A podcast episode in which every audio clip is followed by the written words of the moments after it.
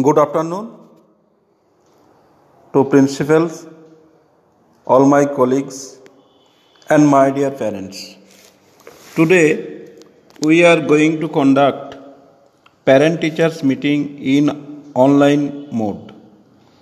This is for the first time we are organizing PTM through this mode. As a class teacher of standard 7 I think mutual interaction between parents and teachers are very much important. As you all know that due to ongoing pandemic of COVID-19, we are conducting class through online mode.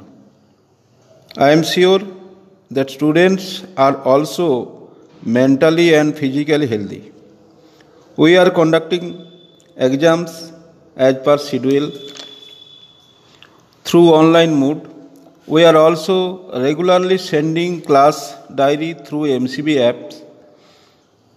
Sometimes technological problem is also there, but still we are trying hard to cope up with all these unavoidable circumstances.